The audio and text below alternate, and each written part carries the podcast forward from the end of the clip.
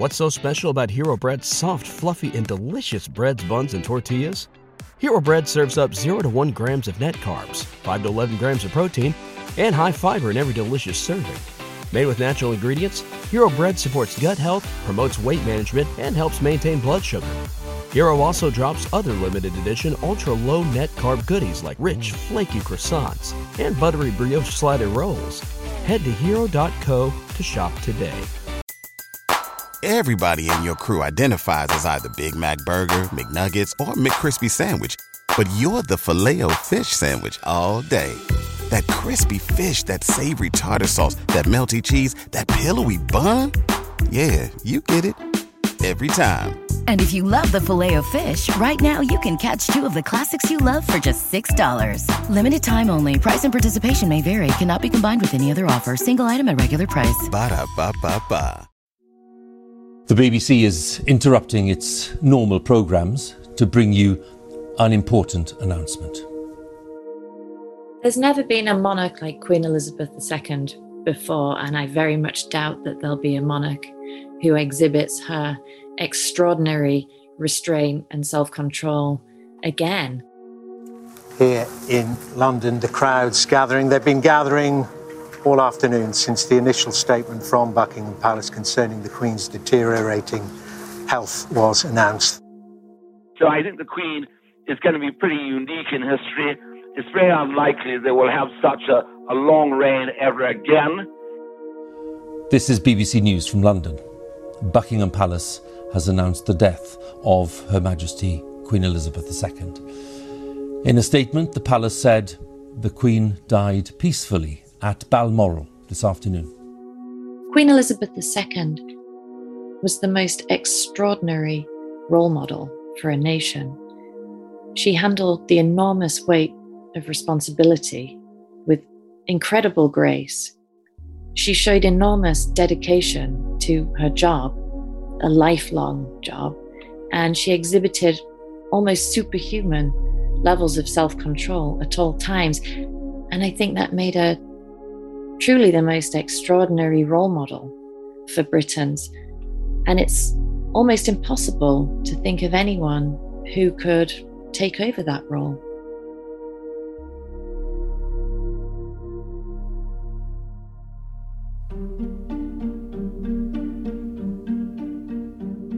Welcome to the firm Blood, Lies and Royal Succession. My name is Dylan Howard, the executive producer. As you know, throughout the series, we have investigated 500 years of royal secrets, scandals, and constitutional crises. But for this very special edition, we're going to instead celebrate the life and mourn the death of Britain's longest serving reigning monarch, Elizabeth II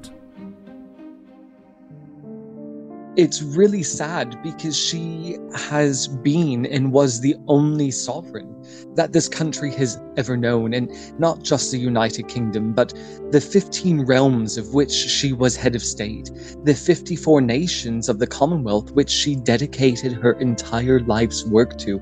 This woman was the builder, she was the architect of the Commonwealth of Nations as we know it, and she fought for those people. She fought for these 54 individual countries. So it's not just us here in the United Kingdom that are going to suffer and feel this effect. The Commonwealth, and to the greater extent, the entire world, will go into mourning. London Bridge is down, and it is a sad, sad day. The Queen, she was a comfort to people, uh, universally loved. I, not just for her role, but she became this pop culture icon. I can't tell you how many television shows I turn on, and there's the Queen. I think this is a huge loss to not only the United Kingdom and the Commonwealth, it's a huge loss to the world.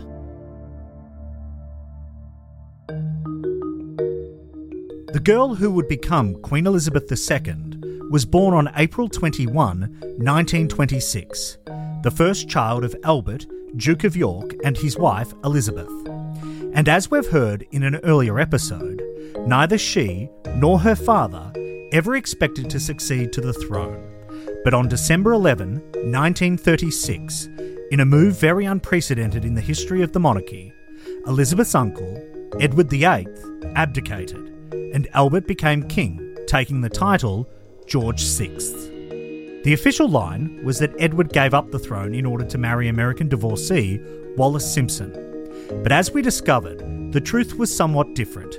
Here's the royal biographer and author of Traitor King, The Scandalous Exile of the Duke and Duchess of Windsor, Andrew Lownie.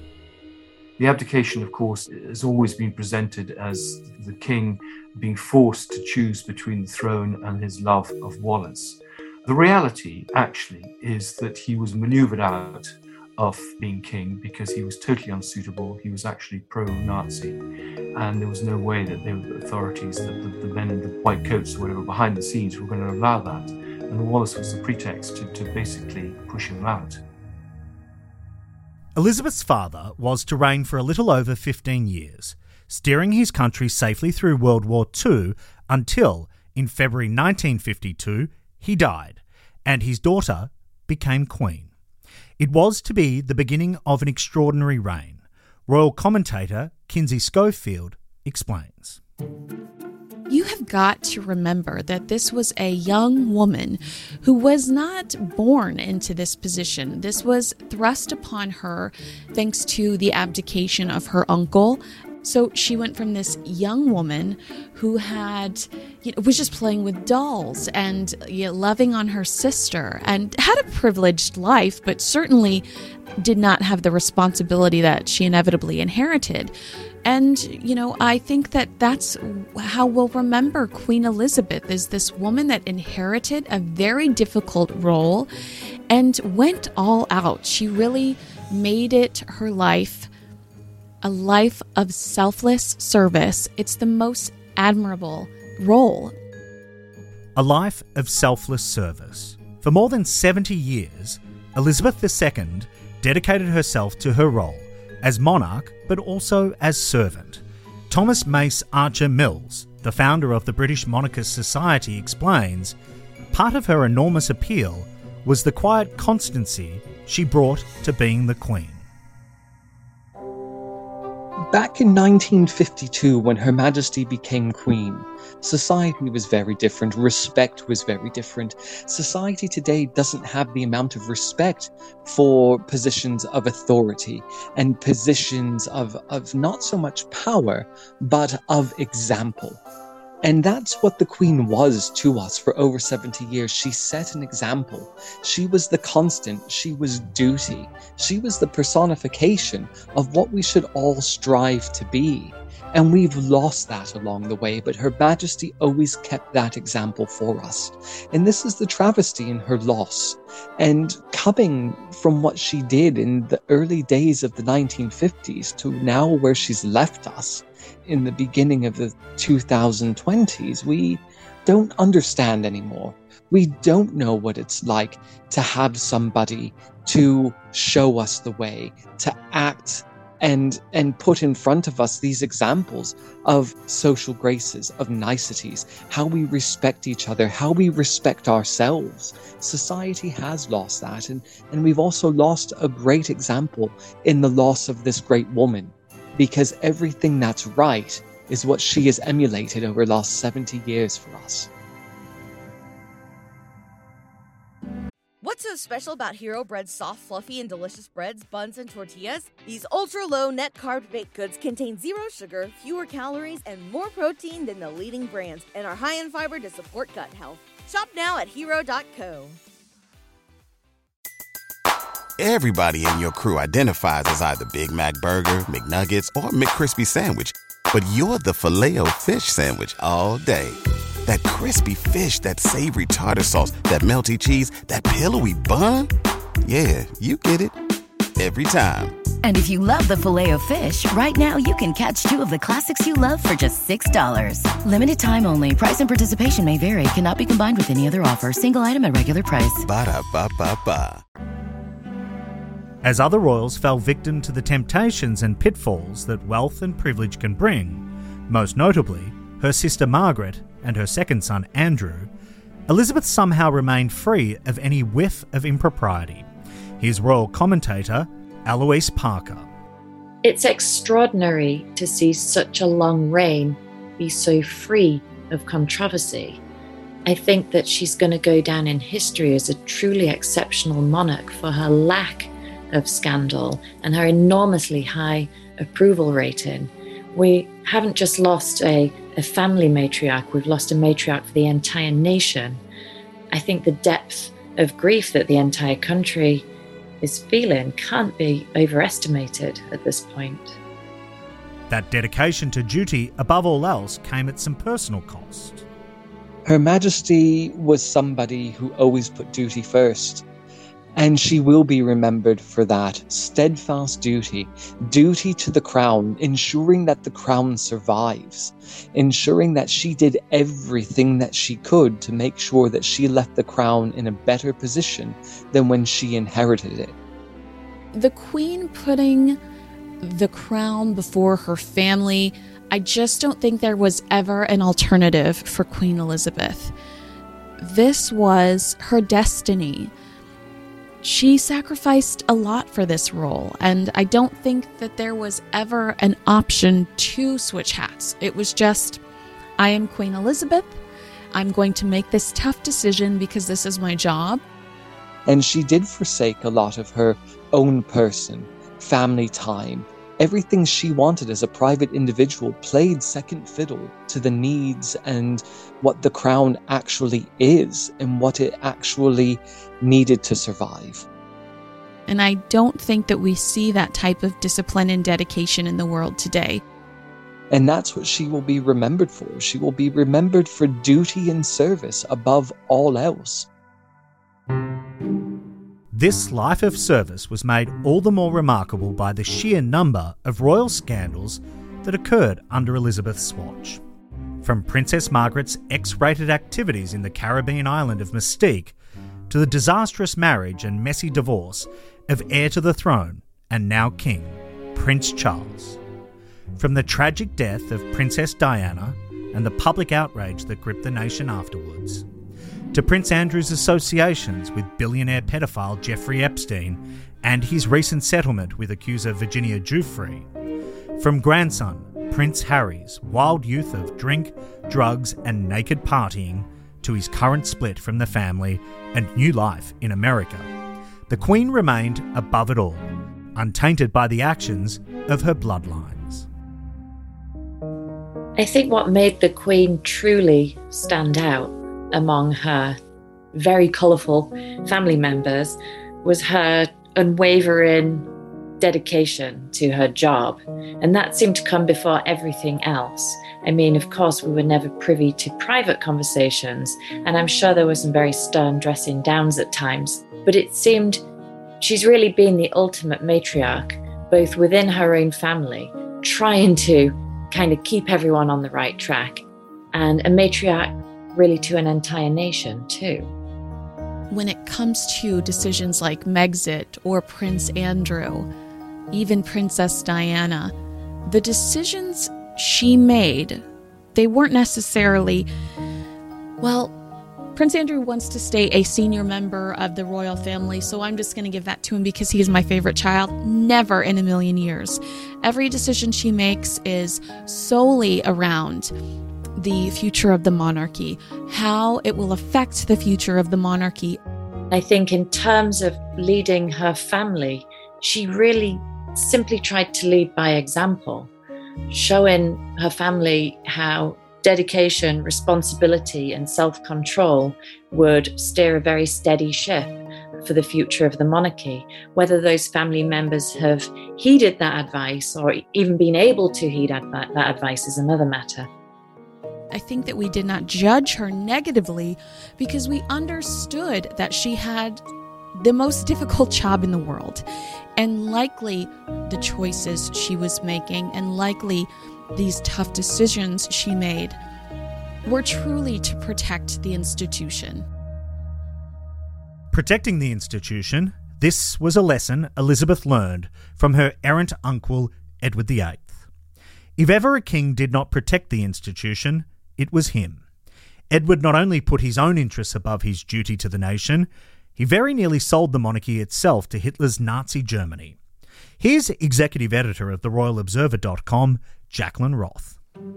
I I think the Queen was really affected by the abdication of Edward VIII. She saw at a very impressionable age what it did to the nation at a really precarious moment in its history, and just how hard her father had to struggle to manage the fallout from that.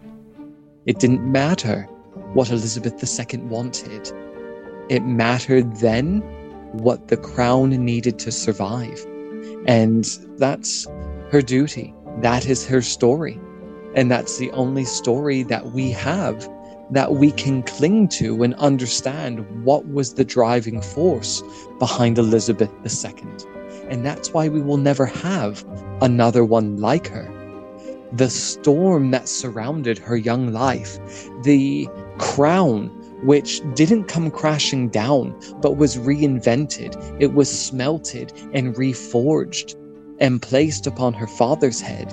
And then when he went, it was then remade and placed upon her head with the story of how it got there. That shaped that woman. That is the clear moment that we can pinpoint and say, forever, the crown was changed. It may also explain why, even in her 90s, there was never any question of Elizabeth giving up the throne for Charles. This is the thing the British public, we don't expect, we're not continental monarchies. We're, not these popes that, oh, I'm going to retire, I'm tired. There was a meme that uh, when a few years ago it had showed Queen Beatrix of the Netherlands saying, I'm tired, I'm abdicating. And then it showed another European monarch saying, I'm tired, I'm abdicating. And then there was the Pope saying, oh, I'm tired, I'm abdicating. And then it had Elizabeth II saying, You're all old and tired, I'm Queen of the world. so that's what we expect of the British monarchs. They've always gone until their last breath. And that's what made the Queen's uncle so different. He was the only one to willingly give up the throne, to shed the crown, to say, Right, I'm done. I'm abdicating of my own free will. And that was never done. And that really affected her Majesty when she was a child and seeing how that killed her father and the resentment that grew within the Queen. And that's why she always took her duty to the next level. It was paramount. Abdication, slowing down, not doing your duty as you've been entrusted by your country and your people. That is a nasty word. However, you put it, that was never in Her Majesty's vocabulary. And she showed that to us every day, every year, every jubilee, every milestone in her career and tenure as sovereign, that her whole life, long or short, is dedicated to our service. If this determination to serve the country and to protect the institution was forged from the chaos of Edward VIII's abdication, Elizabeth found much of the strength to do so in her husband of 73 years, Prince Philip. He is author Sally Otness. So, the Queen married Prince Philip in 1947 when she was 21. And that love story was very appealing because he was very handsome and he was a distant relative and also royal. So there was a lot of prince and princessy appeal of that couple, and those kinds of stories tend to transcend national boundaries. So they became famous as this kind of glamorous couple. They were more than just a glamorous couple. A dynamic man and war hero who had served as First Lieutenant in the Royal Navy fighting in the Indian Ocean, the Mediterranean, and the Pacific. Philip also put aside his own ambitions in order to serve the monarchy, acting as the Queen's consort until his death in 2021.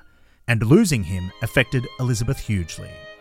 We saw upon the death of His Royal Highness Prince Philip, the Duke of Edinburgh, a very big change in Her Majesty. We we saw that she wasn't spry anymore. We saw a little bit of that light in her eyes dim it's a very lonely job as monarch, and the Queen, you know, famously lent on Philip as needed. And I think those final years, months were very difficult for her being solo. Of course, they always say when older people lose their spouse, it's not long thereafter that we lose them as well. And yes, things changed after Prince Philip's death. She slowed down. Her own ailments came out through her grief to the point where she had to rein in, uh, pardon the pun, but stop some of these uh, outings and appearances because of her own mobility issues, her own health, which really did play up. Uh, her grief at that time, even though we couldn't see it, we knew it was there. I think it was a huge blow to the Queen, and especially coming in the midst of the pandemic. We saw the pictures from the funeral of her just sitting alone, and for the first time, I think she looked very frail. Elizabeth may have looked frail, but as Thomas Mace Archer Mills points out, she was not about to give up just yet. And that's where she actually triumphed. She didn't just wither away soon after Prince Philip left us. She left us actually quite a bit longer than what I personally thought she would hang on for. And it's due to that duty. It's that constant duty that she will be remembered for, and a reminder I think, to all of us of what is so important in how we serve and we treat others, but also taking time for ourselves and processing things that help us and actually elongate our own lives. If Queen Elizabeth II will be remembered for her life of constant, selfless duty to the nation and to the crown, she will also be celebrated for other reasons. So, if you think about the fact that there are over 7 billion people on this planet at this point, there aren't that many people for whom the majority of those 7 billion people would be able to recognize the name or perhaps even the face. So, her impact really has been, was in life to unite a bit of the globe under the Commonwealth, but just Britain in general, British interests and also as just a sort of mythic figure of duty. I mean, when I say mythic figure, it's because a lot of people don't really know that much about her. So there's kind of been, there were kind of myths built up around her about how she, you know, gave her entire life to her country. For Sally Otness, Elizabeth became a symbol of Britishness itself. This is what I kind of mean when I say the Queen is the quintessential Brit she has a reticence about her, a, sense of privacy that is very sort of um, ingrained into the British personality. But on the other hand, she also has that wit. So she kind of represents both sides of the British paradoxical personality, right? The the people who are very close and you know mustn't grumble. That's what they say. They things like mustn't grumble and keep calm and carry on and all these kinds of things. And on the other hand, they have these phrases called having a laugh and you know this kind of thing and she loves to do that too so that's both sides of the british personality it was fitting that as the lifelong head of state and figurehead for the nation the queen should have embodied those quintessentially british values there's the famous british reserve we know so little about her, and in that, we love her because there's nothing for us to disagree with her on, except unless you're maybe a, a, a Meghan Markle fan. And that's really all I can think of anybody that disagrees with her. I know there are some people that genuinely are not interested in the royal family, but I don't think anybody has issue with Queen Elizabeth because she limits our access to her, which I think is very smart but also the uniquely British sense of humour. I think she's known as a stoic, steadfast figure who has done her duty, but also, miraculously, for someone who one might think that's a stuffy individual, was also able to help Britain and the British people have a laugh, laugh at themselves. You know, the famous jumping out of the helicopter, even though it wasn't her, it was a dummy, at the Olympic ceremony. Uh, and then the more recent sort of um, little skit she did with the Paddington Bear for her anniversary shows that she is in on the joke that she gets that the British people are, at their core, people who will do their duty, will stand up to what they need to do, but also are able to have a giggle, enjoy each other's cultural moments. And I think uh, that the combination of being this sort of warrior for Britain, soldier for Britain in her heart, but also a wag, if you will, is endearing. Stewart Pearce, whose father worked for the Queen and Duke of Edinburgh, and who himself later worked for and became a friend of Princess Diana, has known the Queen personally. He shares with us a deeply touching story of a side of Elizabeth most people never got to see. Personally that you know I was interwoven with the whole substance of monarchy. Because my parents worked for them and so I was brought up. The queen was my surrogate mother so to speak more symbolically than literally but there were occasions when I was very involved with the queen and you know as a child and she was extraordinary absolutely extraordinary but was a great benefactress over the family. And of course, my own family quite early on went through deep, deep, deep trauma because my father worked for the Duke of Edinburgh and they were the same age.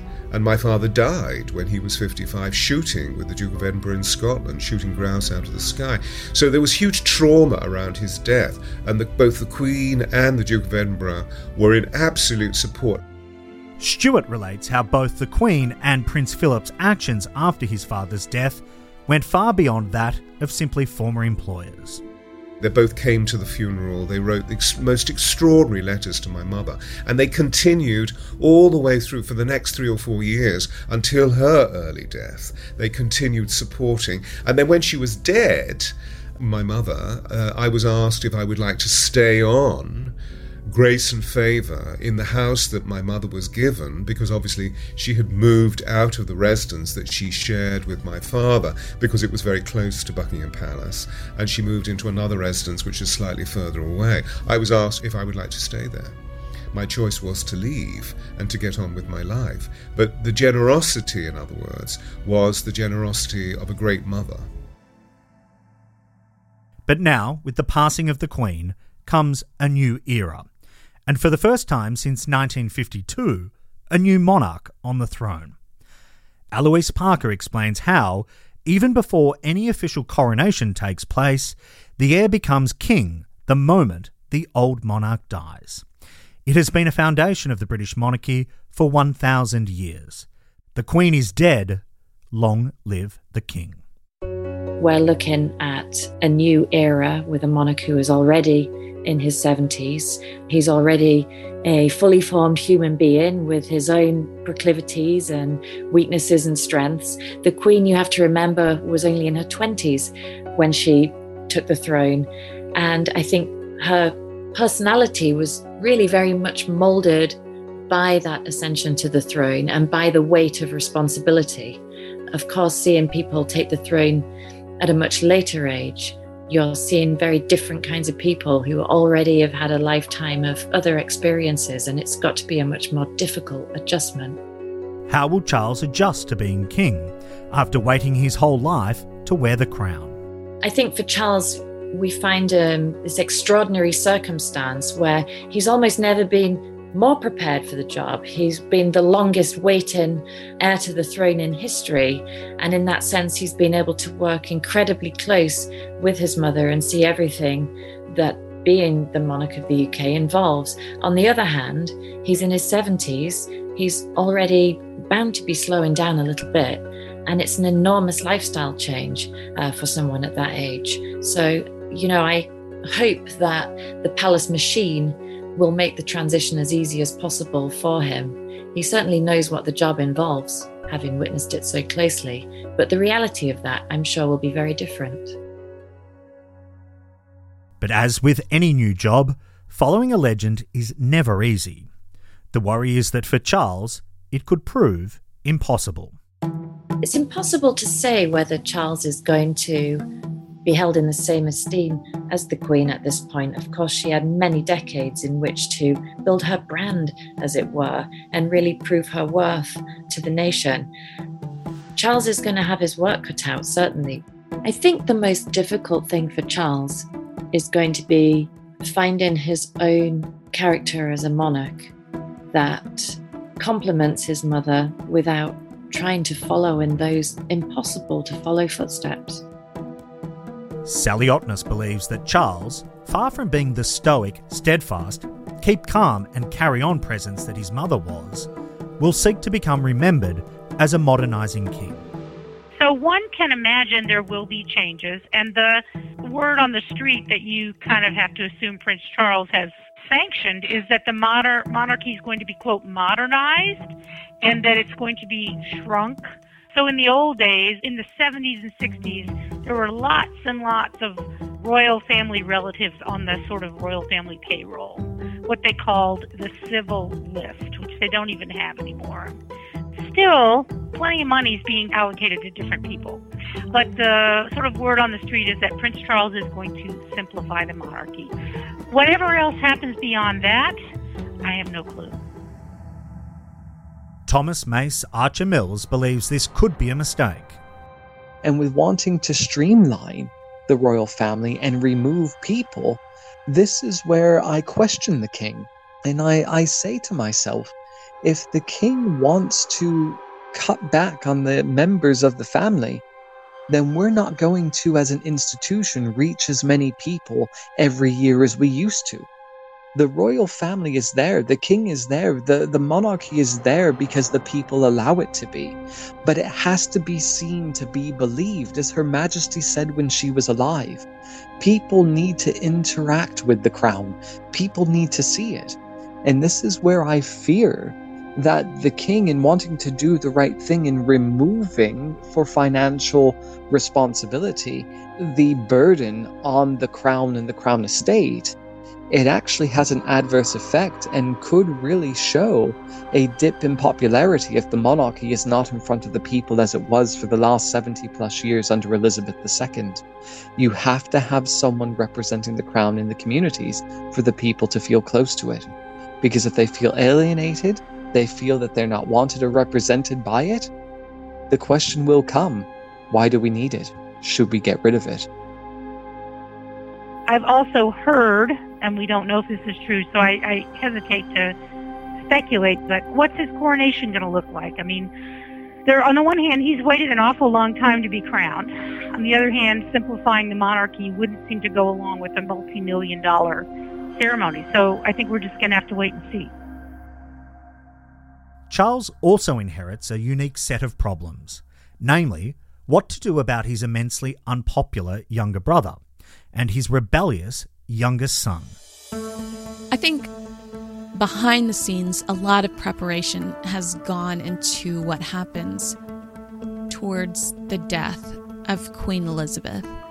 I do think we're going to see a unified front, but from Prince Charles, Camilla, Prince William, and Catherine, perhaps Edward and Sophie.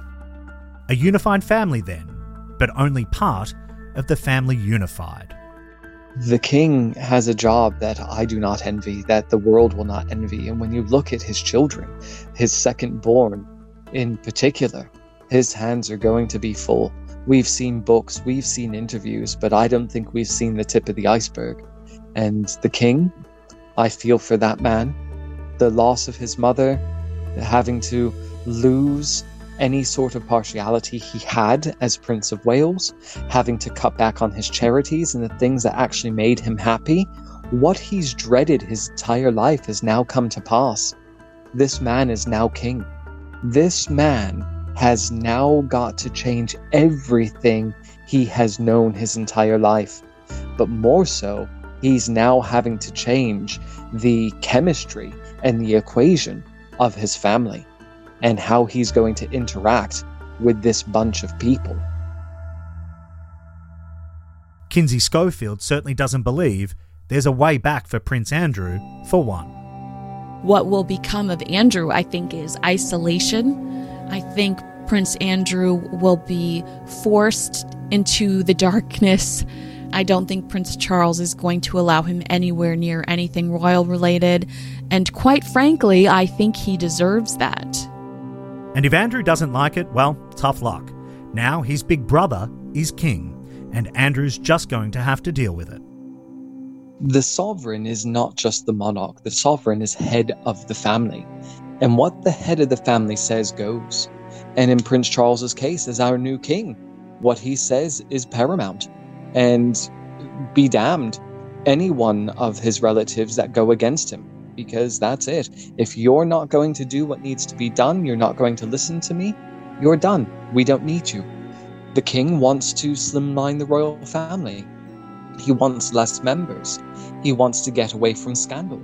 So, if the Duke of York has made some sort of agreement with him to go on his way, but maybe wants to secure something for his daughters, Princesses Eugenie and Beatrice, he might do that. But it doesn't matter what anybody wants, what he says is what they will get. Prince Harry may be a little more difficult, though, to deal with. I am at a loss at what happens with Prince Harry now that Queen Elizabeth is gone, because I do really feel like Queen Elizabeth was the champion of reconciliation. Prince Charles seems to be overwhelmed, intimidated, and I don't know, just not invested in figuring out the Prince Harry situation. And it does seem to be Queen Elizabeth that was trying to pull him back into the fold. This is going to be quite something. It will continue to be explosive. It will continue to cause ripples in the royal family. And it will continue to cause the king and the, the queen consort agony because all they did was try to do right by him, to embrace him, to show him the way. And Prince Harry, he's his own man. He always has been. He's not William. He is very, very much his own person, and he won't be told how to live his life. And if he needs to destroy lives along the way to find his happiness, we've already seen him do that. Thomas Mace Archer Mills believes that if Harry wants a fight, it's a fight that he, like Andrew, can only lose.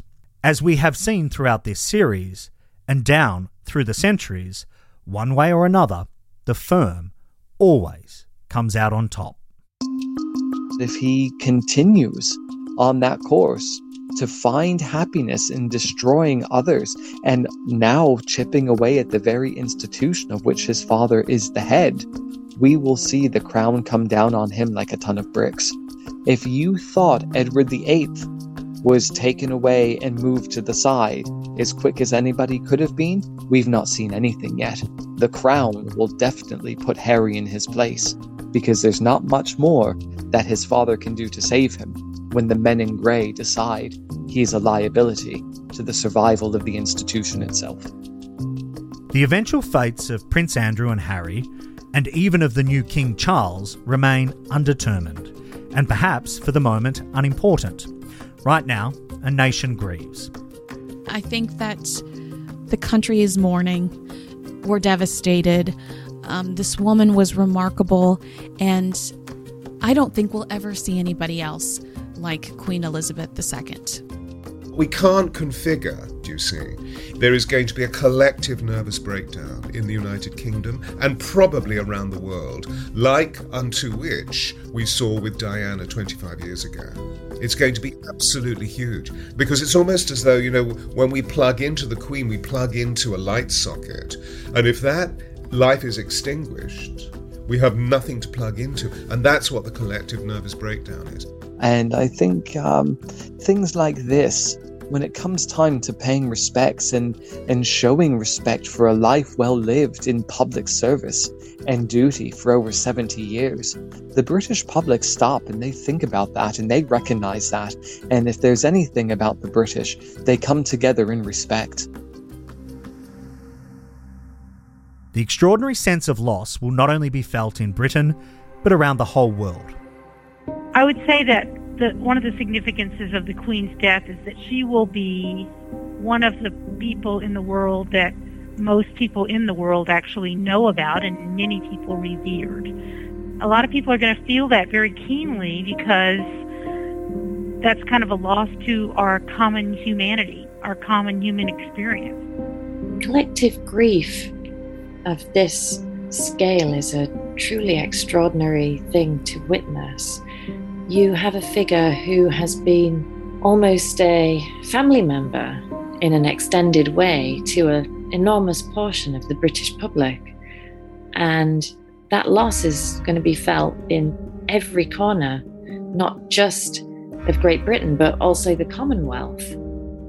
So, the big common kind of experience is going to be that we all knew her or thought we knew her, and that many people revered her and respected her and loved her and looked up to her and mourned with her when Prince Philip died and celebrated with her when things happened in her family, when children got married and grandchildren and great grandchildren were born. So they used to talk about uh, Queen Victoria as being the grandmother of Europe because she, so many of her children married monarchs and they populated the thrones of Europe. But Queen Elizabeth can sort of be thought of as the grandmother of the world.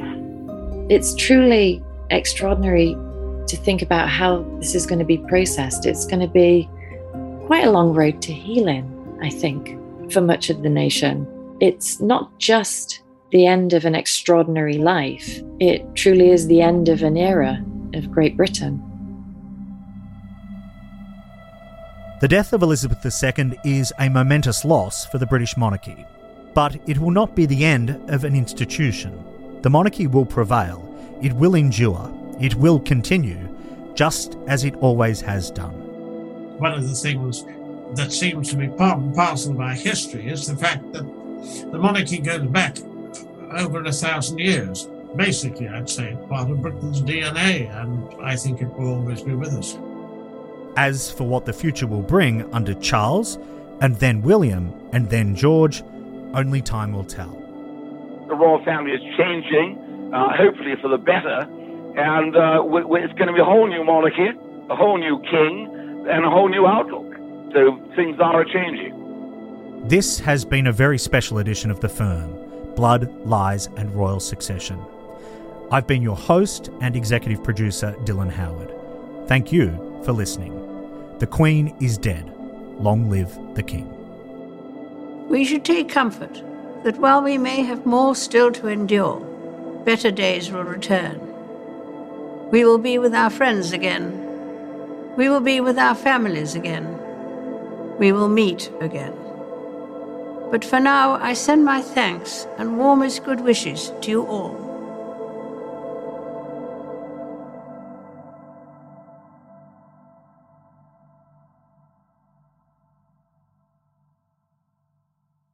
What's so special about Hero Bread's soft, fluffy, and delicious breads, buns, and tortillas? These ultra low net carb baked goods contain zero sugar, fewer calories, and more protein than the leading brands, and are high in fiber to support gut health. Shop now at hero.co.